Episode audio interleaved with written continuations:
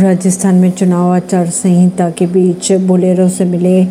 चौदह करोड़ रुपए के सोने चांदी के सेवर राजस्थान विधानसभा चुनाव 2023 के लिए राज्य में लगे आदर्श आचार संहिता के बीच बांसवाड़ा पुलिस ने शनिवार को एक बोलेरो से सत्रह दशमलव तिरानवे किलोग्राम सोना और उनचास दशमलव